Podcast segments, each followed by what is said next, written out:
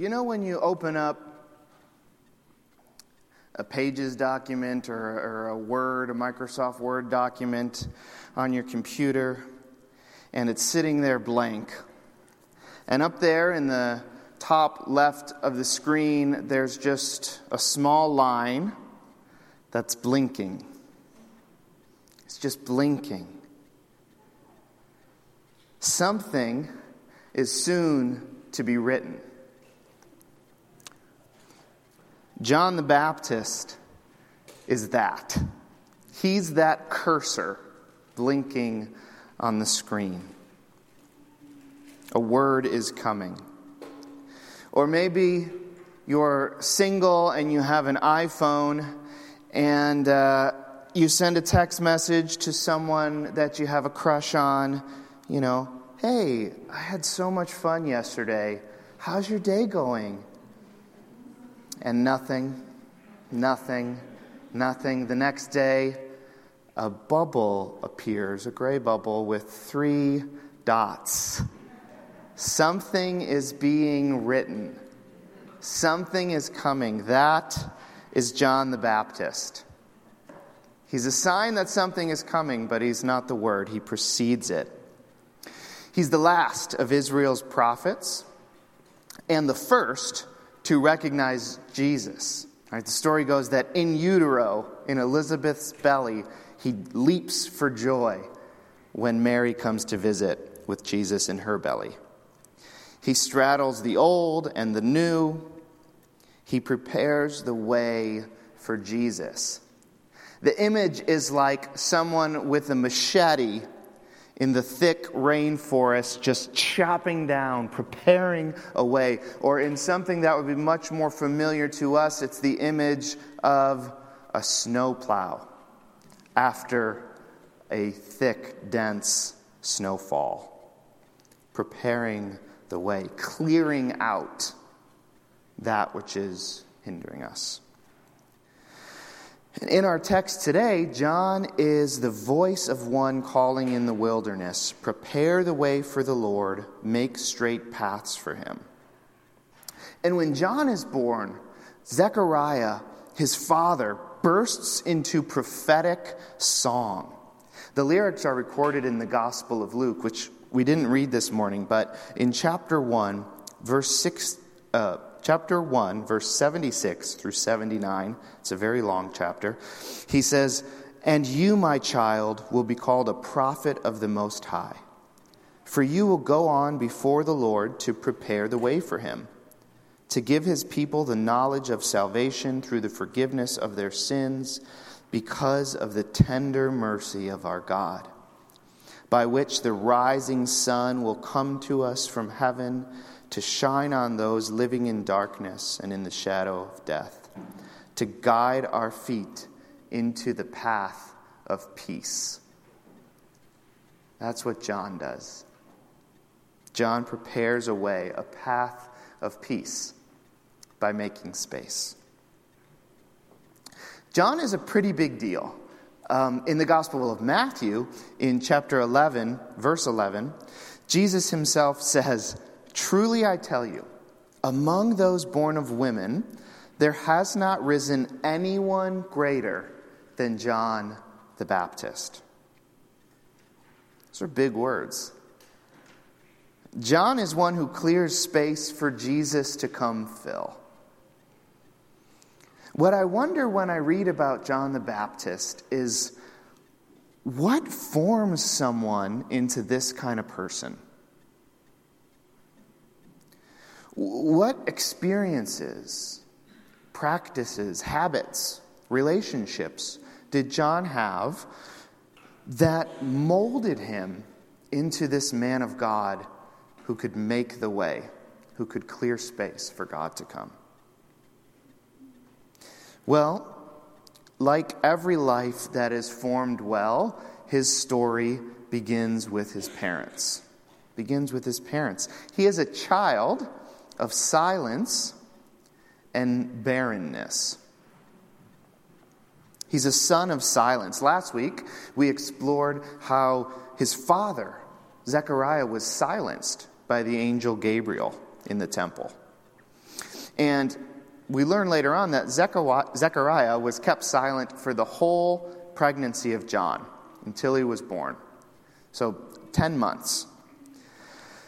And we asked the question last week what if Zechariah's silence wasn't just punishment or entirely punishment for his doubt, but also a bit of blessing?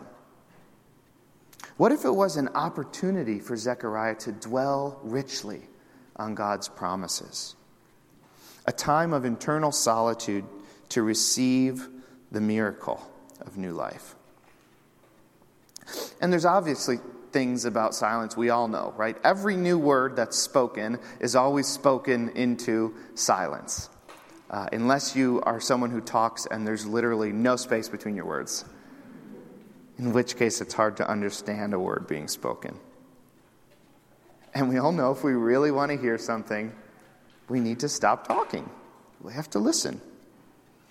And the thing is, though, when we actually clear our lives of distraction and noise and pause to sit in that silent space, many surprising and unavoidable feelings and thoughts can sort of surface in our minds and hearts, often uncomfortable ones. And it's there that we begin to hear more of our true selves, but more importantly, we begin to hear more of God what God might be trying to speak into our lives.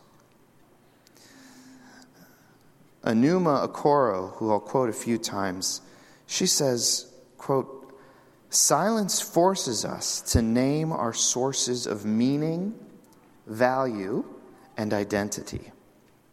It creates room for our buried desires, fears, and other emotions to be heard. Once these emotions surface, we can begin the hard work of attending to them and moving towards spiritual, emotional, and mental health.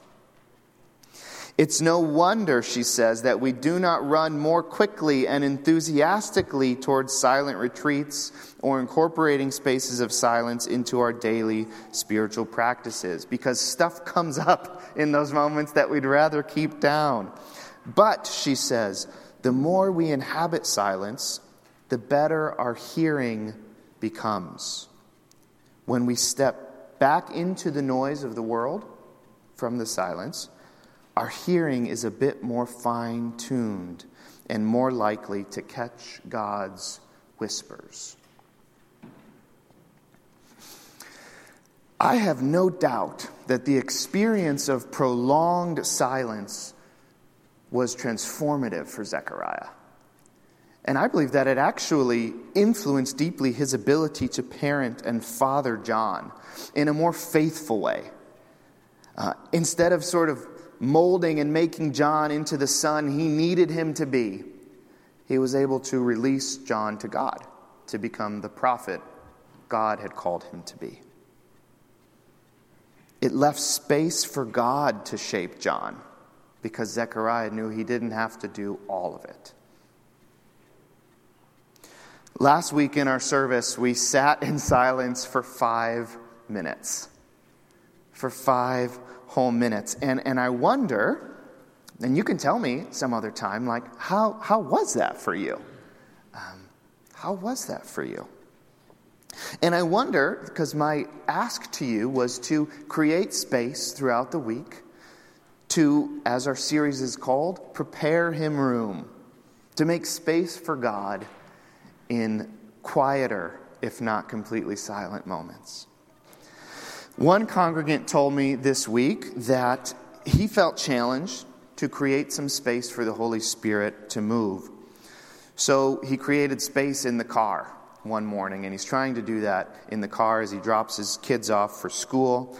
And he didn't really know, you know, what to do in that, but he sensed the Holy Spirit, quote, telling him to just see God as his papa, rest his head in his lap, and weep. So that's what he did, sitting in his car in a very ordinary moment. He had an encounter with God. And I was so blessed and encouraged that he shared that with me. On the elders' retreat a couple uh, months back now, we had two 90 minute times of solitude. And after the second time in particular, we all gathered together for lunch. And it was really encouraging to me and beautiful to see the way that God met with each person individually and uniquely to them, but in a way that when we all sat and talked, there were similarities. Right? God was speaking to us so that we could discern a bit of the future of our church together. Uh, personally, this week my mom has been uh, in the hospital, and it's stressful and scary and frustrating, and visiting her is time consuming.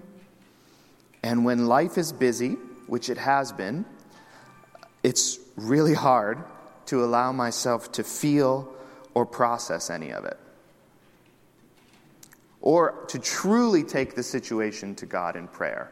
I mean, I'll, I'll say a prayer, right, as I'm walking or in the car or briefly, and I think God honors those, but to, to truly hand it over to God in prayer. It wasn't until Thursday when I actually listened to the reminder on my phone, which goes off every day, but I actually listened to it at 3:30 to stop and pause for five minutes. And during a simple guided prayer meditation, I could finally give the situation to God. And I sat at my desk and I cried and I felt the loving arms of God begin to embrace me. And it's not that I'm done with the situation, don't have to think about it anymore, and it's done, but it was a moment. Those five minutes became a simple container, a small inner room of my heart where God and I could meet. And if God can do that in a simple five minutes, I have to wonder what occurred in Zechariah's life in 10 months. John, who we're talking about, that cursor, that precursor, John is the son of silence. The one who prepares the way for Jesus is the son of silence. And he's also born of barrenness. His mother, Elizabeth, is called barren. And I think we need to sit with that word for a minute. I'm grateful again to Enuma Okoro, who offers us a, a meditation on that word um, saying it much better than I could. She says this It's a cold word, hollow sounding, devoid of warmth, almost ironclad in its finality, barren. Elizabeth is a barren woman. Could anything be more devastating in a culture that prides women on the fruits of their womb? Imagine her wondering what Zechariah might secretly think of her who can bear him no heir. What must God think of her? Elizabeth is known for her devoutness, yet she is barren, apparently forgotten by God. Perhaps she is as her society claimed, held in God's disfavor on some level. All her long married life, she carries this curse, this disgrace, this burden. Elizabeth is barren. Elizabeth carries the ache of her barrenness for most of her life. She's denied the essence of what it meant to be a woman in, ho- in her historical time and place. What might she have been like? How did her unmet desires affect all aspects of her life? How many of us with unmet longing can relate to her? Elizabeth's barrenness is a testimony to the embodied nature of our spiritual lives.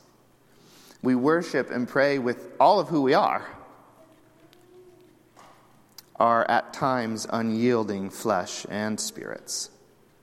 Every time Elizabeth prayed, she did so in no other body but hers, her barren body. She prayed with that which she yearned for God to bless and touch. Barrenness does not simply mean that a woman cannot have children. Infertility can be fraught with all kinds of unmentioned trials and varying levels of pain, and rarely is it clean. It's messy. Enduring a miscarriage is a horrifying experience of encountering lifeblood seeping from your body. Not to mention the emotional trauma of infertility, the self inflicted guilt, feelings of failure, the possible onslaught of depression only after we acknowledge the physical reality of barrenness can we begin to consider how such pain can transfer to other forms of barrenness. Then we can adequately name other empty spaces in our lives that feel as painful as the ache of a womb that refuses to carry life, the purpose for its creation. So that's a long quote that Okoro gives us, but her words are better than mine. The very real place of barrenness in Elizabeth becomes the same place that John's life begins. John's own birth tells him that life can come from barren places. So, this is intimately connected to who he is as a person. He knows he's born from the place that they were told nothing could be born. And the Bible has a name for the barren places in our lives the wilderness. Sometimes the desert is what it says. So it makes perfect sense when in our text, Mark 1 4 says that John appeared in the wilderness. Those are the first words Mark tells us about John. He appeared in the wilderness. And he doesn't just show up in the wilderness, but he too embodies it in his diet and in his fashion choices. Right? He eats wild locusts and honey. He wears clothing made of camel's hair, just a belt around his waist. You know, John is someone who took the Nazarite vow, which would mean that his hair was probably super long because you don't cut your hair, and you fast quite often. So you got to imagine this skinny guy eating the locusts and wild honey, long hair, camel's hair around him. His ministry and his body was the wilderness. And we learned about Zechariah last week that Zechariah comes from a priestly lineage. So John had every right to do his ministry in the temple, in the homes of Jewish celebrities, in the public square in town. But his ministry was done out there in the wilderness. People had to come to him if they wanted to hear his message. His spiritual formation was in the wilderness. And coming from a barren womb, he knew what it was like to find God in barren places. And he is the embodiment of the prophecy that was read today from Isaiah 40 a voice of one calling, In the wilderness, prepare the way for the Lord, make straight in the desert a highway for our God. John is clearing space in the wilderness and the desert. And people from all over Judea and Jerusalem, they went out to him. They knew to encounter the God he was talking about, they had to get up and go to the barren places. As Americans, we live in a culture that is the opposite of barren for most of us. It's excessive. And I don't know about you, but I've been conditioned to think that more is always better. More is better. Extravagance is fulfilling. John offers the possibility that seasons and spaces of austerity can redirect our focus to the things of God. if we choose to take advantage of such opportunities. So I wonder if you were to scan your life, where is the wilderness in your life right now? The barrenness, the sort of imposed stillness where you wish there was words, but it's quiet. And then sit and wonder what is God trying to offer me here? What can this offer me that nothing else can? And you'll have to be intentional with that because oftentimes when we're in wilderness seasons, it can feel like it's too much to bear, and so we grip and grab for anything that can fill that space. We need to cope with it. And so we quickly fill the space with anything that we can. If you're like me, you might turn to leisure and amusement, fill the absence with Facebook, TikTok, Instagram, Amazon Prime, Hulu, whatever show that I can binge, Netflix and chill. But the chill doesn't last past the end of the show. all that I did, or all that we might do in those moments, is fill the absence that John encourages us to create, but not with substance. And look, I get it. The wilderness can feel like too much. Sometimes we just want some peace, especially during the holidays. So we've made all these ways during this time of the year to overindulge and numb ourselves. The peace that comes from a bottle of wine ends with the pain of a headache in the morning, if not much worse. The peace that comes from overindulging in Christmas desserts, this one I'm more familiar with, ends with a stomach ache and lethargy tomorrow. And jeans that don't fit a week later. The peace that comes from a new pair of jeans or shoes or earrings fades into guilt and boredom and a crowded closet of things we don't really even like. The peace that comes from muting all the chaos in the world, right? The cries of people of color, the cries of minorities in our communities, just if it's too much, just it ends with injustice, with protests, with violence. It's the barren places where a path is paved to new life. It's the places of emptiness that leave room for God to fill them. And trust me, what God will fill them with is always better. Silence and wilderness, they formed John to become the kind of person who could sincerely and effectively point to Jesus. People flocked to him. They went to the uncomfortable place of the desert to hear this crazy guy tell them what? Repent. You got two cloaks? Sell one of them.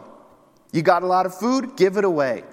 Can you imagine yourself traveling miles by foot to hear someone tell you to give away your extra clothes? There was something about him that was compelling, that was different. People wanted to hear what he had to say.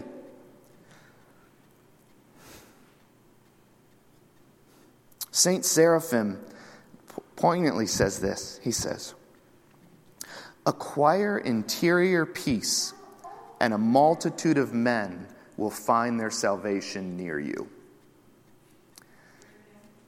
Acquire interior peace, and a multitude of men will find their salvation near you. Not from you, right? It comes from God.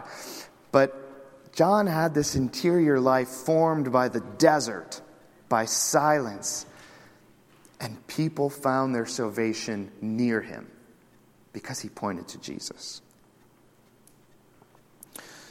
John becomes a person acquainted with his inadequacy without being beholden to an action. Let me say that again. John becomes a person acquainted with his inadequacy without becoming beholden to inaction. Inadequacy doesn't mean inaction. Here's, here's what I mean this is the posture of John. He's one who prepares the way, and this is meant to be our posture in Advent. Inadequacy, not inaction. In the third chapter of the Gospel of John, uh, John the Baptist is talking to his disciples, and one of them is upset because Jesus is getting more people to show up at his baptisms now than John is. Now, that's a problem when your name is John the Baptist, right? If you're Steve the shoemaker and everyone starts going to a different shoemaker, that's going to cut at your identity a little bit, right? And so John's disciples come to him and they say, Do you know this is going on? Aren't you upset about this, John? And he says, he says, You know what? I'm like a groomsman. And I'm really happy when the groom gets married, when the groom shows up.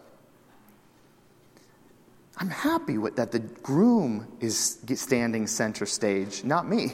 I'm the groomsman.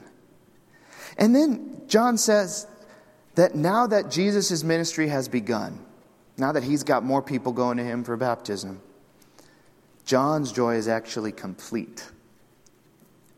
In fact, he says, Jesus must increase and I must decrease. To actually say and mean that sort of thing, it requires a certain work being done to your soul beforehand.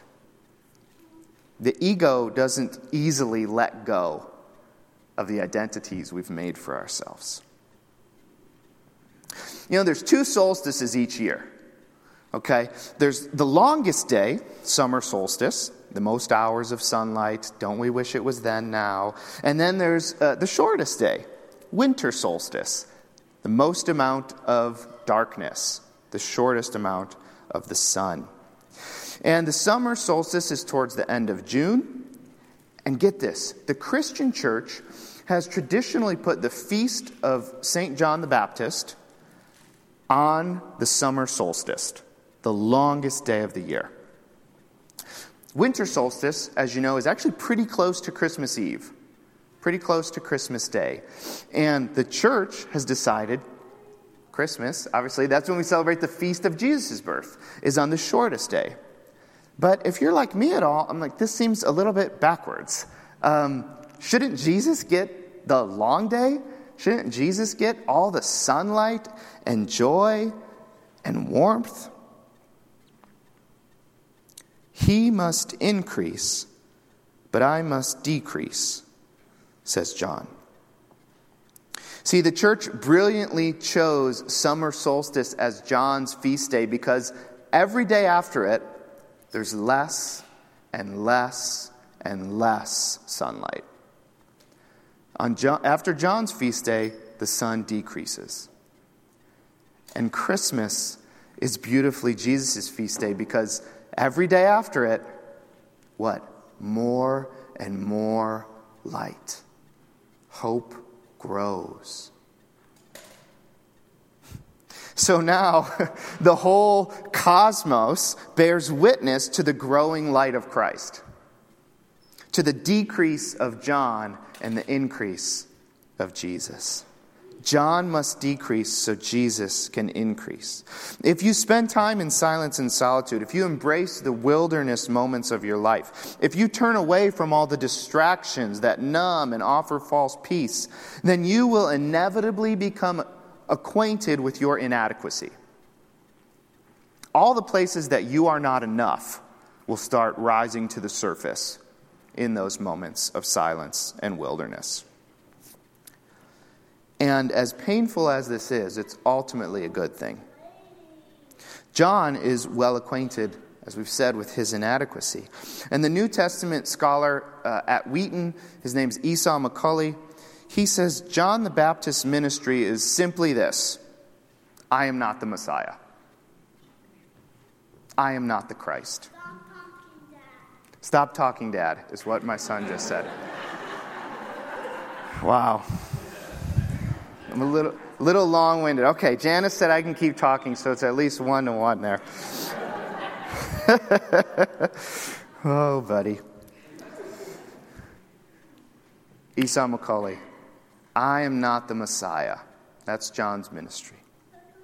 John knew deeply in his soul, at the very basis of his being, he didn't need to be the Messiah. That job is already taken. His job wasn't to be the Messiah, but to point people to the Messiah. There's a lot we can take on from this. John knows he is not the hope of the world. He recognizes and embraces his own inadequacy, his own insufficiency. Again, this goes back to his birth story. His very existence required the miraculous inbreaking of God. And so he knows I am not enough. But inadequacy doesn't mean inaction. So there's another uh, amazing and also tragic story about John. It's in Matthew 14. We're told that John was arrested by King Herod and put in prison. Uh, see, Herod wanted to marry Herodias, which was his brother's wife, and John was speaking truth to power, and he told Herod that this is wrong, this is unlawful. And so Herod has him arrested, and eventually there's this really tragic, messed up story where Herod has him beheaded. And then Herodias' daughter takes John the Baptist's head on a platter and walks it to her mother, Herodias. And so John's disciples have to bury a, a headless corpse. And that's the end of John's ministry. Now, he knew he was inadequate, so he could have said, I'm inadequate, I'm insufficient, I'm not saying anything to Herod. Jesus is the Messiah, he can do it. Um, I'm going back to the desert, I'm really craving some locusts. But when we're grounded in God, our inadequacy doesn't make us run away from the world and its problems. It actually propels us toward the dangerous and broken places of the world, but with a different posture. John was able to speak truth even with the possibility of death because he knew the Savior had come. Death would not be the final word. His inadequacy allowed him to move forward in action. This is good news for us as the church. Why? Because we can do what God has called us to do and recognize that there will always be more that we need God to intervene on. In other words, we cannot create utopia and it's not ours to do. We cannot create the kingdom, it has to be inaugurated by Jesus himself. And this is profoundly good news because it frees us as individuals and as a church to discern what our particular job is.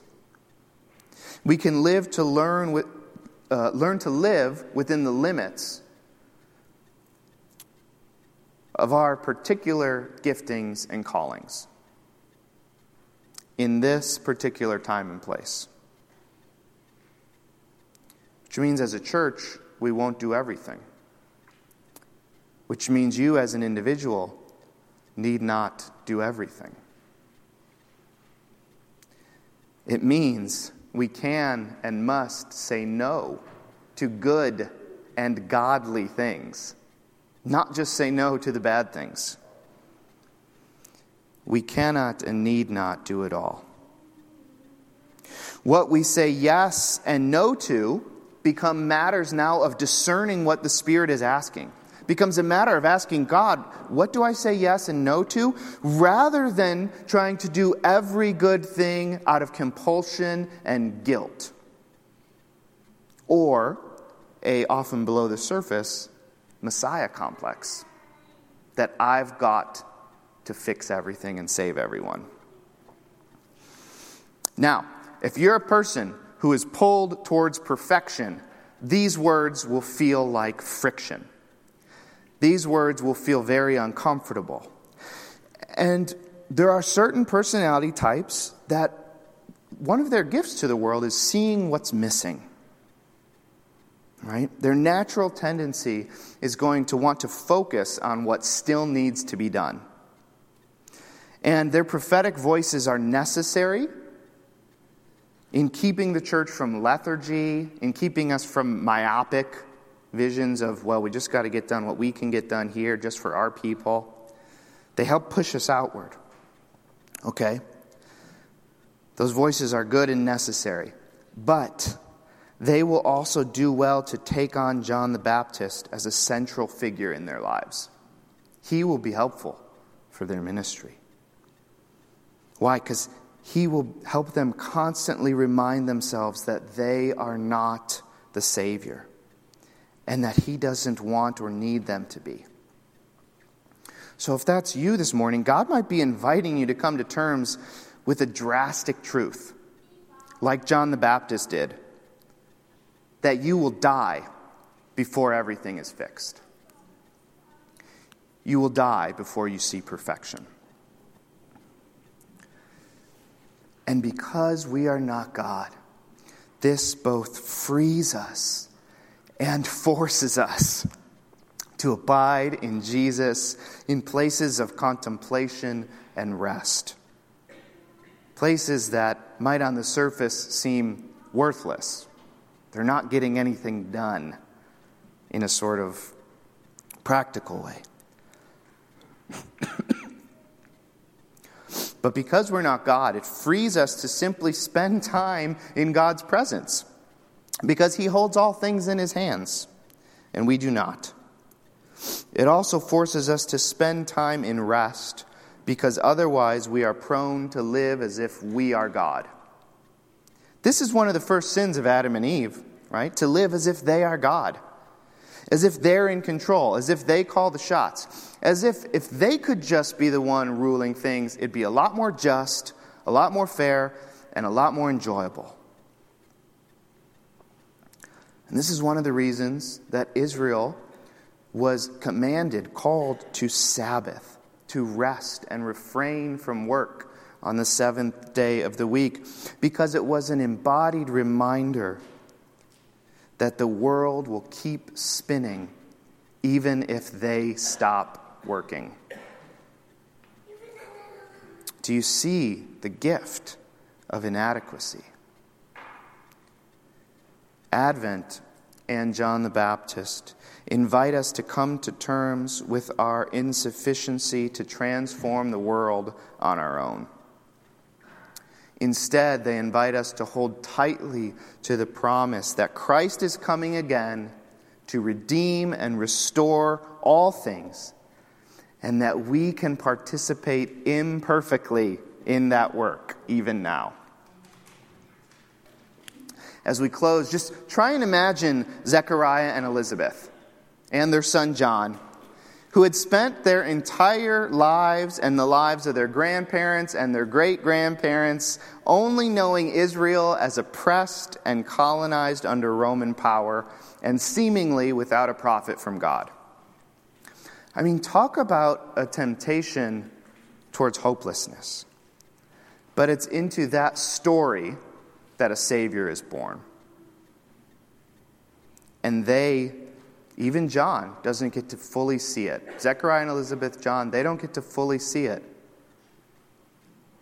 And Esau McCaulley, he says, these stories challenge our myopic perception of what God is doing in the world as judged by the progress that we make in our lifetime. John the Baptist is beheaded by a wicked ruler. He never saw the resurrection. He never really got to see if this Jesus that he was preaching like was really really really the Messiah. So was John a fool? Was his life wasted? Absolutely not. Even though he didn't see it, the resurrection vindicates his life and retells his story in a whole new light, the light of Christ. The redemption of the cross washes backwards and fills John's life with profound meaning and purpose. So much so that I'm standing up here 2,000 years ago, speaking much longer than my son wants me to about John the Baptist. Because of the resurrection, the same can be said for our lives. And I encourage God to plant that seed of hope in you, that even if I don't see it, none of this, nothing done for God is done in vain. We need John because there needs to be a certain kind of absence within us, a certain emptiness and open space that can then be filled with Emmanuel, with Jesus Christ, the God with us. In the name of the Father, and the Son, and the Holy Spirit, Amen.